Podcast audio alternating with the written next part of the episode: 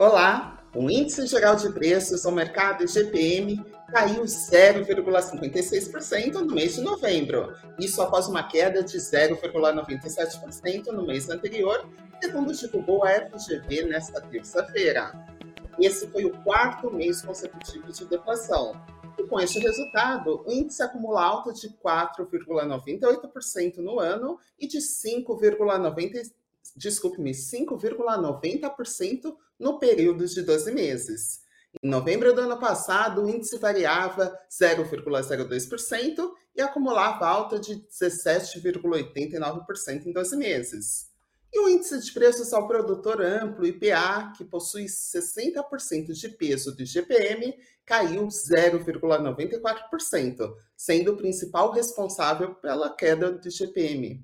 Já o índice de preços ao consumidor, o IPC, que possui peso de 30% sobre o índice, subiu 0,64% por conta da alta dos combustíveis e dos alimentos. Já o INCC, que pesa 10% de GPM, subiu 0,14%, com destaque para o aumento da mão de obra em 0,53%. lembrando que GPM é conhecido como a inflação do aluguel, pois serve de parâmetro para o reajuste de diversos contratos, como de locação de imóveis.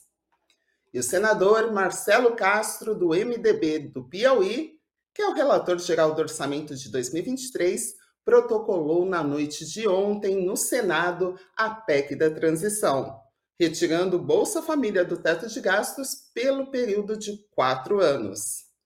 Essa foi a principal mudança em relação ao anteprojeto apresentado há quase duas semanas aí pelo vice-presidente eleito Geraldo Alckmin. E o impacto fiscal dessa medida para o ano que vem é de 198 bilhões de reais.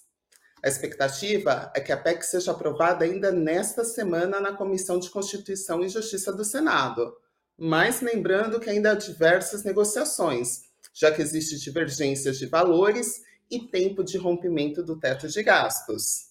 Lula precisou ir até Brasília, entrar pessoalmente para destravar a PEC durante as articulações.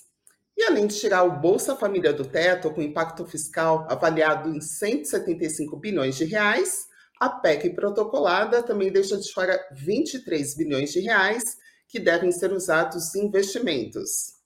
Em entrevista exclusiva à Invest News, o economista e ex-ministro da Fazenda, Mailson da Nóbrega, disse que os 600 reais do Bolsa Família prometidos pelo governo devem ser, sim, assegurados à população mais carente.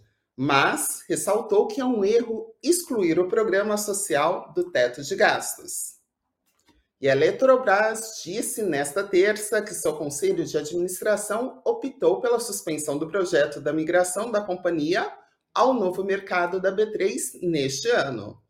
Isso em razão do cenário macroeconômico e das condições do mercado.